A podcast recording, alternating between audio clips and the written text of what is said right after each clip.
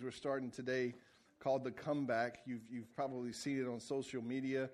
Uh, you've probably seen it printed in, and posted around the church. And, and this is a very exciting series for us. We think that it's important how we kick the year off and that we kick it off right and we kick it off with the right message. And so, prayerfully, we've prepared this.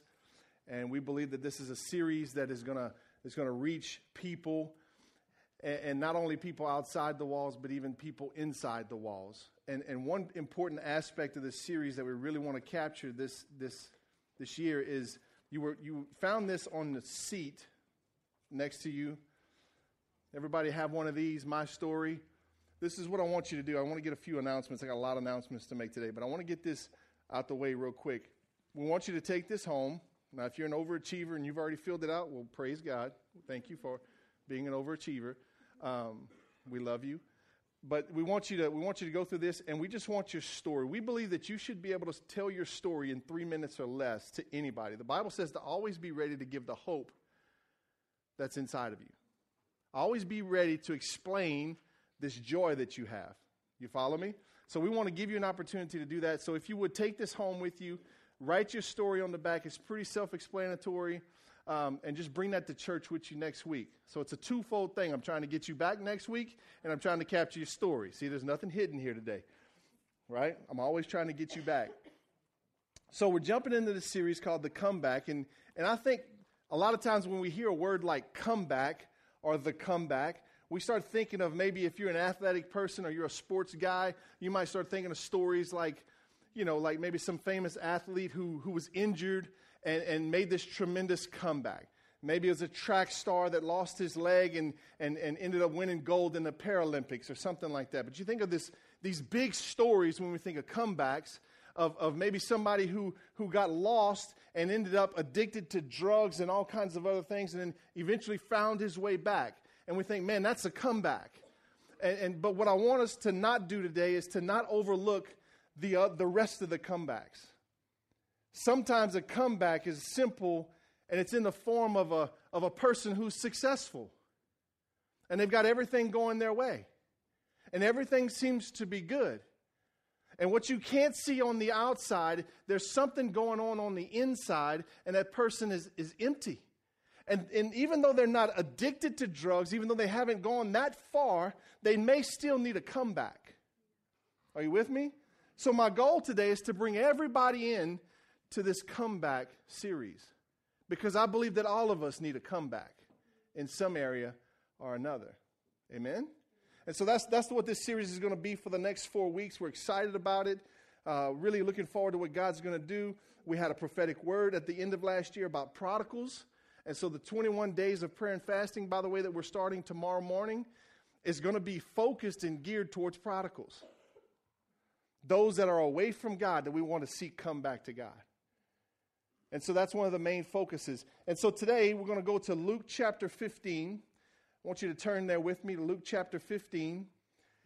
And I want to talk to you about some parables that Jesus was telling to some folks that he was sitting with.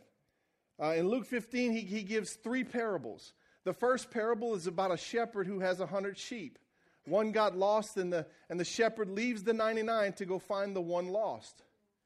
The second parable is the, is the story about a woman with 10 coins. One coin got lost, and she turned the house upside down to find the one coin.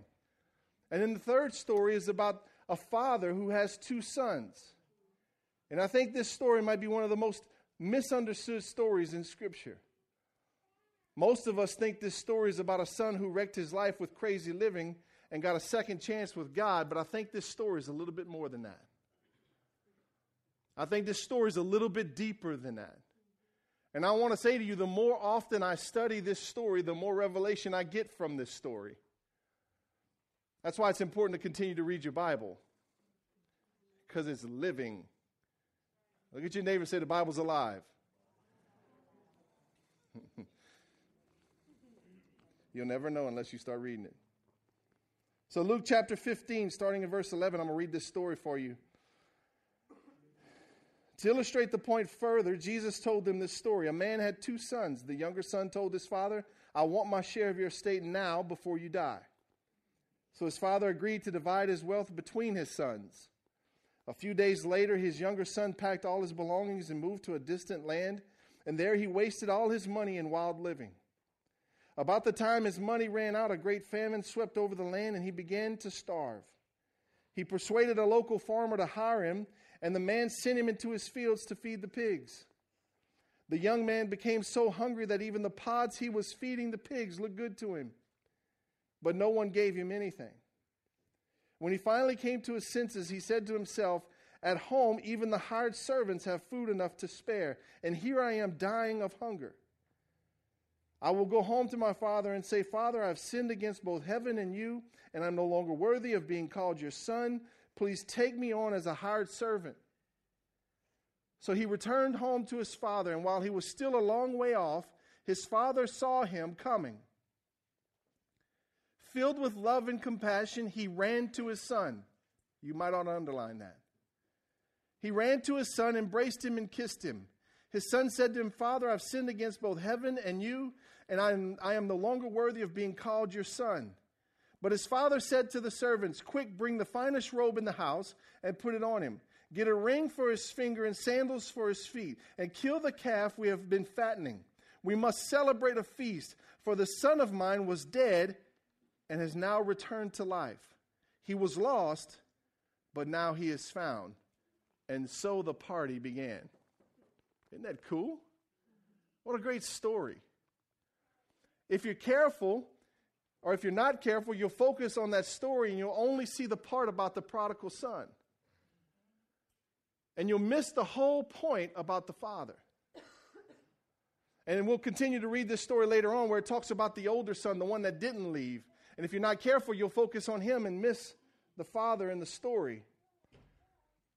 Here's the thing is, is this is not just a story of the prodigal son, but because both sons got it wrong, the father in the story is the only one that got it right. Did you hear me? The father is the only one that got it right. Nobody else got it right. Go back with me to verse 1 and 2. I want to show you who Jesus is talking to. The, in verse 1, it says this of chapter 15 it says, The tax collectors and other notorious sinners often came to listen to Jesus teach. So Jesus attracted some weird folks. He attracted some low lying people, like tax collectors. If you work for the IRS, I'm not apologizing. And other notorious sinners and often they came to listen to Jesus. This made the Pharisees and the teachers of religious law complain that he was associating with such sinful people, even eating with them. So the religious people got mad because Jesus was hanging out with the lost and dead people. You got to get this. So, what Jesus, the reason Jesus starts to tell these three parables is because he's trying to get the religious folks to understand that it's not about the religious people, it's not about the live, it's not about the spiritually awakened, it's not about the saved, it's about the unsaved. And the point he's trying to get across is that we serve a God who is a finding God. Look at your neighbor and say, God found me. We serve a finding God, not a God that sits in some high and lofty place and waits for something to happen. We serve a finding God. And the point of the story is that even though the shepherd had 99, I mean 100 sheep, when he lost one, 99 was not good enough. You know why that's important? Because the enemy wants to tell you that you're the one lost sheep that God doesn't care about. Oh, you're just you're just a little sheep. God's not worried about you. You're just one and a bunch of others. He's not worried about you. The reason he told the story about the coin was that he wanted you to understand that God's going to turn the world upside down to find you. He's a finding God. We serve a finding God. Amen? We tend to think the story is about the first son but it's not. The story is really about the Father. And anytime we hear somebody's wild story about how they came back to God, we say, Oh, well, you are a prodigal. Listen to me. You don't have to have a wild story to be a prodigal. You can attend church every Sunday and still be a prodigal. Mm. Stepped on somebody's toes this morning. Yeah, but Pastor, Pastor, nothing. The story is about the Father and his sons. The story is not just about the son being lost and then being found, it's about him being dead and then becoming alive. You know, in those days when a son would come to a father and ask for his inheritance before the father died, he was basically saying to the father that I hope you die soon so I can get mine and go. And when he did that, he was saying to the Father, I hope you die son, soon so that I can go do what I want to do. I can go live my life. I'm tired of living under your rules. I'm tired of living under your leadership. That's what he was saying to the Father. So, what happens in that culture is that, is that the Son becomes dead to the Father. When a son would come and ask for his inheritance early, the Father would give it to him, and that son would become dead the same as dead to the Father. And so we know he goes off and he does this thing and he comes back. So the Bible's not about him being lost and then being found, even though that happened. It's really about him being dead and becoming alive again. Amen? So we all have a common comeback. Every one of us. Some of you are in the middle of your comeback. Some of you have already come back and you've got an incredible story. Some of you, your story is being written today. And for some of you, your story is going to start today. Because maybe you didn't realize you needed a comeback. So, the first thing we see about our common comeback is there's a desired hope. So, number one, a desired hope. When you got married, you had hopes and dreams. When you had kids, you had hopes and dreams for them, right? I believe when God created the world and He put Adam and Eve in there, I believe that He had hopes and dreams to walk with them all the days of their life. God had hopes and dreams. He had plans. He had all these things that He was longing for. But you know how life is. Sometimes that doesn't work out. Sometimes we make bad decisions that mess the whole thing up. Amen? That's how you get astray, is when you make bad decisions and you, and you take yourself from under God's leadership and you decide to lead yourself. Sheep never do good without a shepherd. Right? So we have a desired hope. And we have this thing that we were longing for. Maybe you're sitting here today and you had dreams and you had ambitions and you had goals and you had desires that just haven't come to pass. Because something happened, because something went wrong, maybe because you made a bad decision, maybe it was just bad luck. And because of that, you find yourself here today with some space between you and God, some kind of distance between you and God. I want you to know something that God still has a desired hope for you. He still has plans for you. He still has purpose for you. You may have given up on him, but he has not given up on you. Look at your neighbor and say, He ain't gave up yet.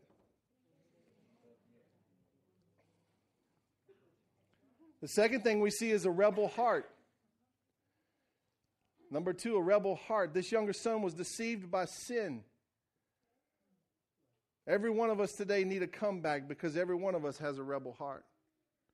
You know, the Bible says in Isaiah that all we like sheep have gone astray, every one of us to his own way. And the Lord has laid the iniquity of us all on Jesus. All. Say all. We have all gone astray. We all have a rebel heart. Look at your name and say, I know your rebel heart. Let me acting all religious in church. You got a rebel heart. We can talk about it at the church if you want. But the funny thing is, we all been towards independence. We all have a struggle with God. We all have this thing that we want to do it our way and not God's way, right? I mean, could, is there anybody else in here besides me that doesn't like to be told what to do? Raise your hand. You're in church. Okay. 60% of you were honest. You didn't like the fact that I told you to raise your hand. That's the real problem. You got a rebel heart. There's a rebel heart.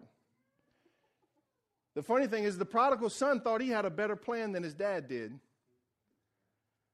And he pursued his plan. And I believe that's where we get in trouble when we begin to pursue our own plans. The third thing we see is the run. Number three, the run. That's when you think your plan's working and everything seems to be going smooth. You know, when the prodigal got his money from his dad, all of a sudden he's got fame, fortune, and friends, right? You know what follows money? Fun and friends. It's hard to have fun when you're broke, right? You don't have any friends when you're broke. Come on, let's just be real this morning. He had friends, he had fun, he had everything going his way, everything was going good. He was the talk of the town. When he walked into the bar, everybody knew his name, right? All these things were going his way. And he had fun. He was on this run. And things were going good. And some of you are here today and you're going, man, Pastor, I don't need this message. Everything's going fine. Everything's going good in my life. I make good money. My wife likes me. My kids even like me. The dog even likes me. And my work is going good. My job is great. It's secure. I'm, I'm doing good. I don't need this message. Bull. All of us are on a run. And the run is fun, right? Because, I mean everything's going your way. I love when the wind is in my back. Right? I love when things just work out and people say, oh man, Jamie, you're good. Feels good. Say it again. I love to get praises from people. I love when people want to hang out with me.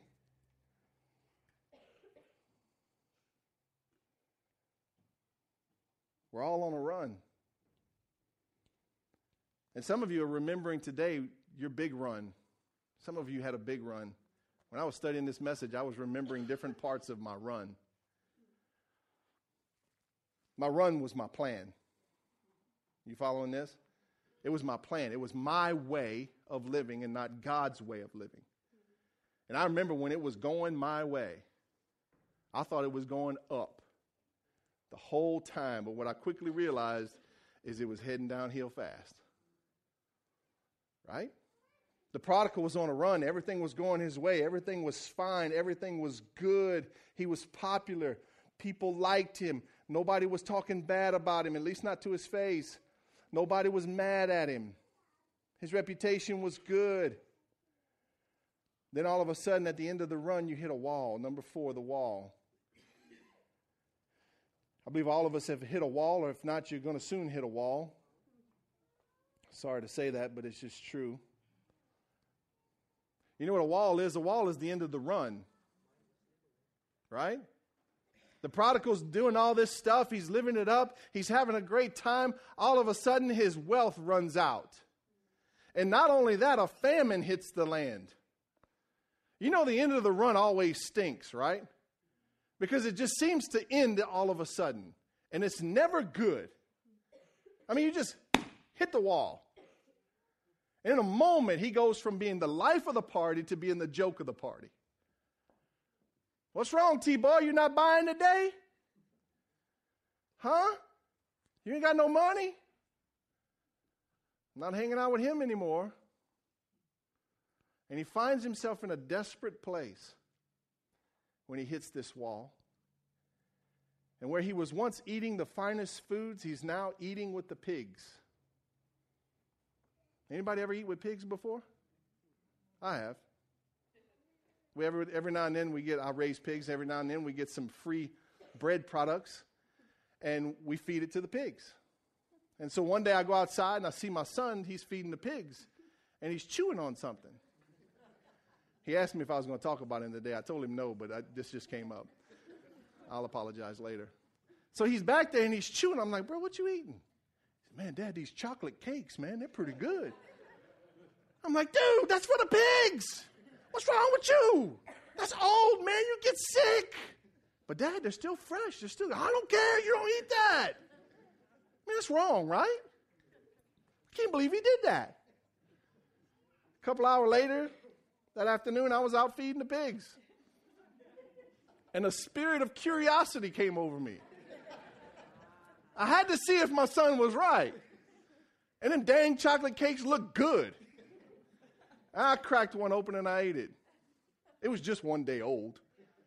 You've eaten worse than that. But it's funny how sometimes when we hit the wall in life, it's like we're eating with the pigs. You go from being a hero to a zero. Right? You hit this wall, and all of a sudden it stops, and you start to realize some things that you're not all that in a bag of chips.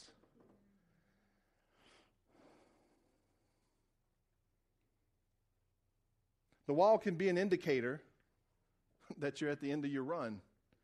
How many of you got that light in your car that tells you when you're about to run out of gas? Don't, don't you, aren't you grateful for that light? How many of you like that light?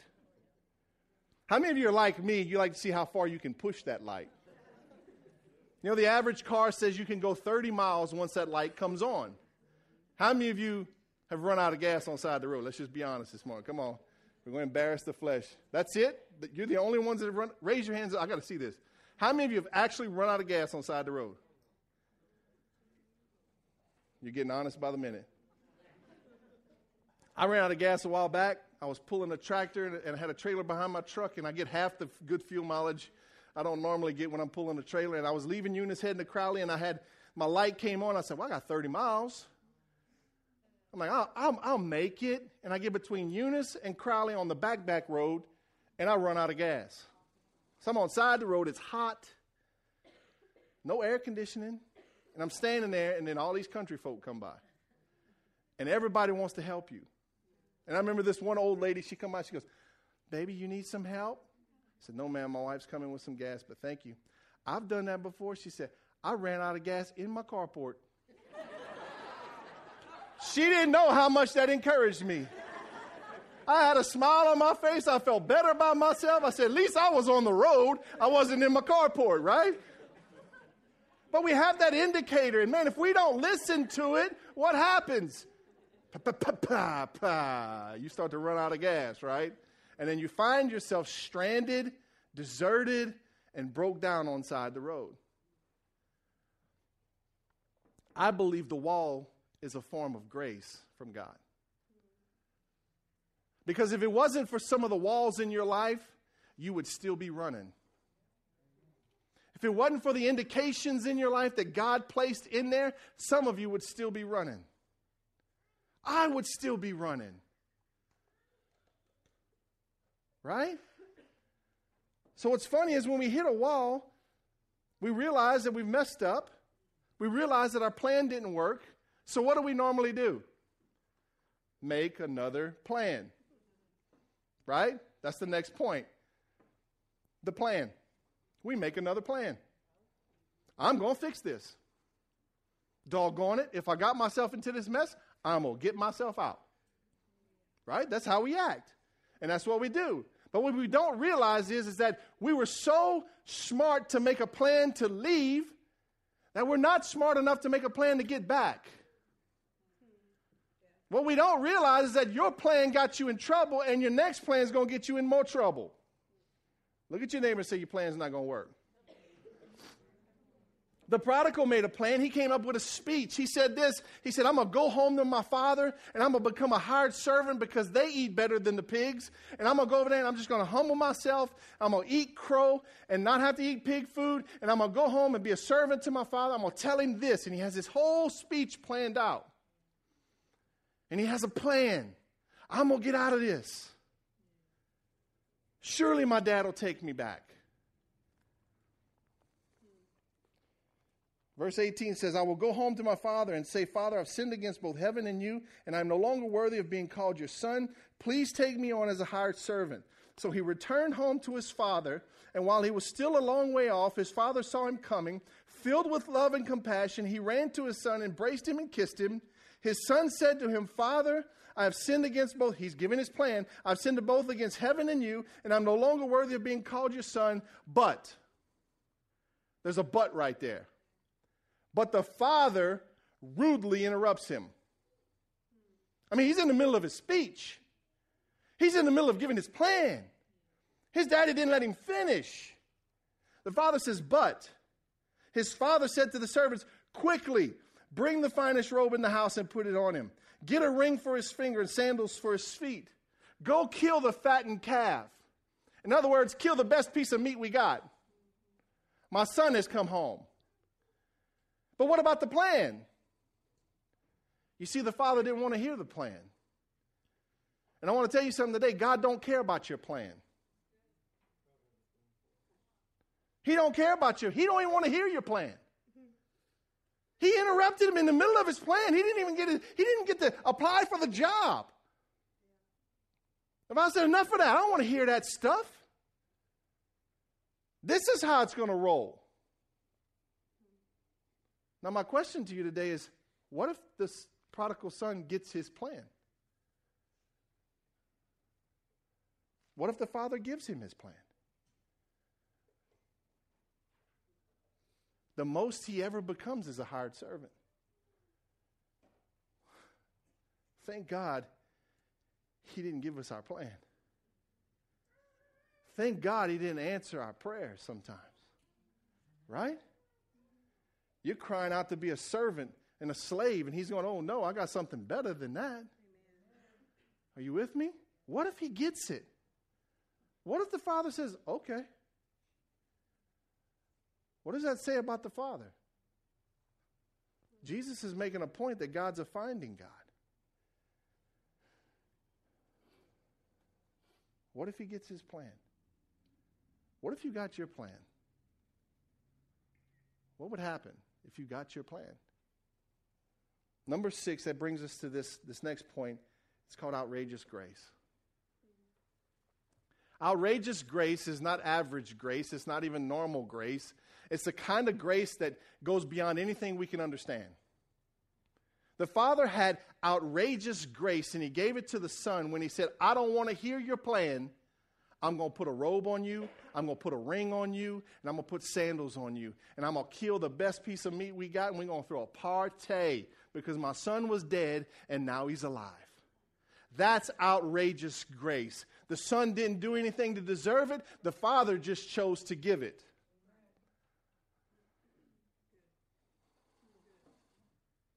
It's called outrageous grace. How many of you have experienced outrageous grace? Undeserved forgiveness, undeserved favor, being brought back into a place that you didn't even deserve to be anymore. You see, the kind of God we serve, the God that we serve, his name is God, and he's the only one. His son is named Jesus, and he's the only one.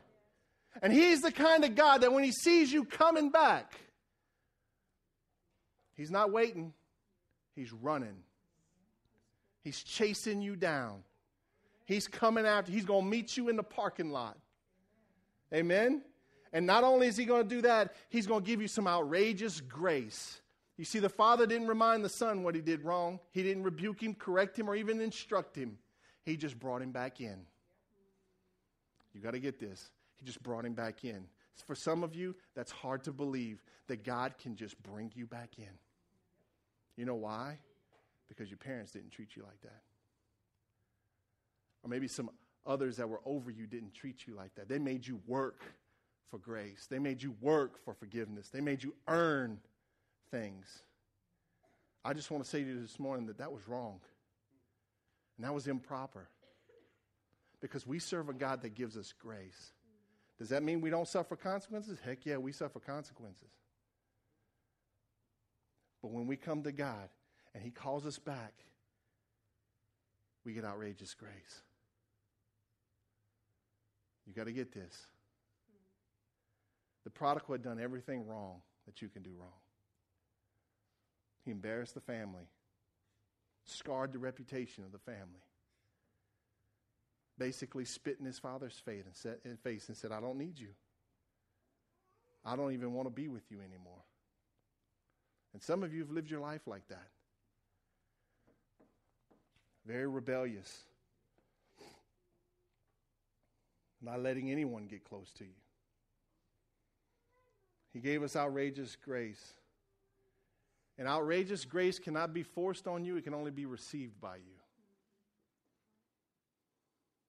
You need to receive the outrageous grace of God this morning. It doesn't matter how big your story is. It doesn't matter how far you've drifted away. It doesn't matter what you've done or how you did it or what your reputation is. It doesn't matter what stage you're at today. All of us need to come back. All of us need to come back to God today in some way, shape, or form. And you just need to be willing to receive His grace. It's mind blowing because when I blow it, I feel like I got to do something to earn it. And I can't. I've tried. And I almost kill myself trying to earn grace, trying to work myself back into forgiveness, trying to do something good so that God will love me again. And the whole time he's going, What the heck are you doing? I already love you. I already forgave you. What are you talking about? Are you with me this morning? Some of your actions and some of your plans aren't working because they're not intended to work. They're not ever going to work. You can't make a plan to come back to God because you're not that smart. You can't plan your forgiveness. You can't plan your grace. You can't plan these things. You're not that smart.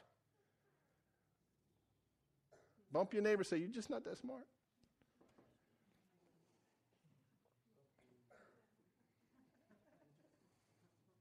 Some of you have been wanting to say that for a long time. What a way to start the year off.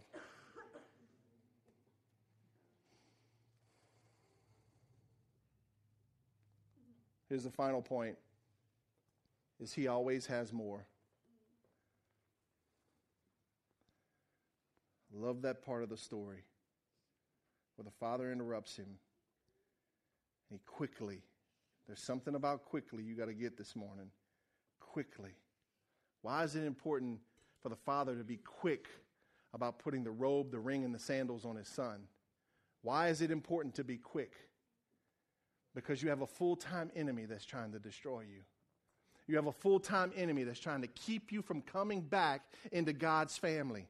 You got a full time enemy that's throwing everything he has at you to keep you down. You see, when you hit the wall, he thought he had you. When you hit the wall, he thought he had you. And that's a very dangerous place to be because he just may get you. But we make plans and we try to come back on our own terms when all we have to do is turn around and say, God, I blew it. I blew it. Please forgive me. Please, Lord, please help me. I want to come home. Help me come home. Don't make a plan. Don't waste your time making a plan. I believe the devil helped him make that plan. Because if the son comes home and he only becomes a hired servant, he never lives up to the potential that God has for him. God doesn't get glory when you're a hired servant, He gets glory when you're a son or a daughter. And it's time to be a son and a daughter of God. Stop being a servant, a slave. The Bible's clear that you, you're brought into this undeserved relationship with God where you're now called friends of God.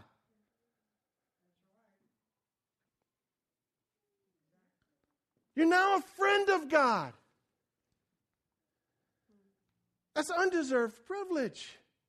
If we can just wrap our minds around that and live under that kind of thinking, the world is going to be nothing to us. We will accomplish everything that we set out to do for God. We will never be told no when it's God's business. If we'll just wrap our mind around the fact that I'm His son, I'm His daughter, I can do what He wants me to do, and it's going to happen, it's going to be accomplished.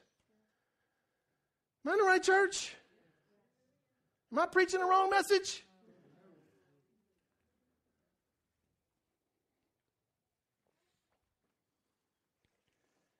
The enemy sure wanted him to get what his plan was. But thank God the father had a better plan. Because the prodigal came home as a son and not a slave. And he lived the rest of his life as a son you see, what he gave up in the beginning, the father gave it back to him in the end. And I believe that son had a whole different perspective about what it means to be a son. I bet he had an attitude change. I bet that was the best lesson he ever learned in his life.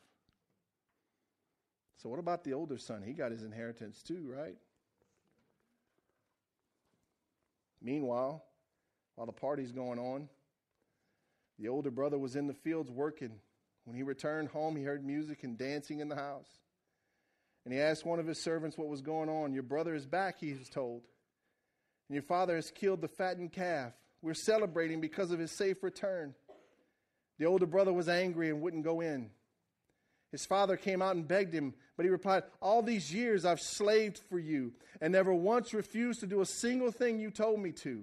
And in all that time, you never gave me even one young goat for a feast with my friends. Yet, yet when your son, when the son of yours comes back after squandering your money on prostitutes, you celebrate by killing, by killing the fattened calf. His father said to him, Look, dear son, you have always stayed by me, and everything I have is yours. We had to celebrate this happy day, for your brother was dead and has come back to life. He was lost, but now he is found. You see, the problem with the older brother is, is he was the religious one in the whole group. He was the one that did everything right. He was the one that didn't run off with his daddy's money. He stayed home with his daddy's money. He did everything his daddy told him. He was a good little boy. And some of you were born a Christian. You were. You came out of your mama's womb and boop, you was a Christian. Got saved, sanctified, filled with the Holy Ghost all the same time. Prayed in baby tongues. Dad, dad, dad, dad, dad, dad, dad, dad. Some of you just came up that way. And you never had this great, crazy story about losing it and then coming back to God. And I want to say to you be careful not to be the older brother who had everything available to him but never tapped into it. The Bible's clear at the beginning of this parable that, he, that the father divided his wealth to his two sons. They both received what was intended for them to receive. He got it. Just like the prodigal got it, he got it. The problem is, is he never used it, he never tapped into it. And I believe some of us here today were born in the church and you've been living in the church, but your life isn't any better than the prodigal because you've never done anything with what God's given you.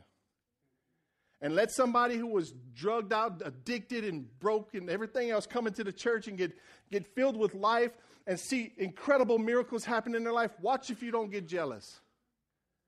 You want to know if you're the older brother? When somebody gets saved and they get sanctified and they start living life, check your heart. You start having a tendency to murmur. Look at Tim. I remember when they was walking the streets. I remember when they used to wear half their clothes. They think they all that. They ain't all that. I tell you, deep down inside, they still rotten. I'm gonna tell you something, church people are mean. I'm not laughing. They ruthless and toothless. Neither son got it right. Only the father did. And the father comes to this, just like with the younger son, the father comes to the older son and reestablishes him as a son. All that I have is yours. What are you upset about? Why are you not living up to the potential that God has for you? You see the comeback? He didn't mess up, he didn't blow it. He just wasn't living in it. Are you getting this this morning? Every one of us has a comeback. Every one of us needs to come back to God today in some way, shape, or form. Amen?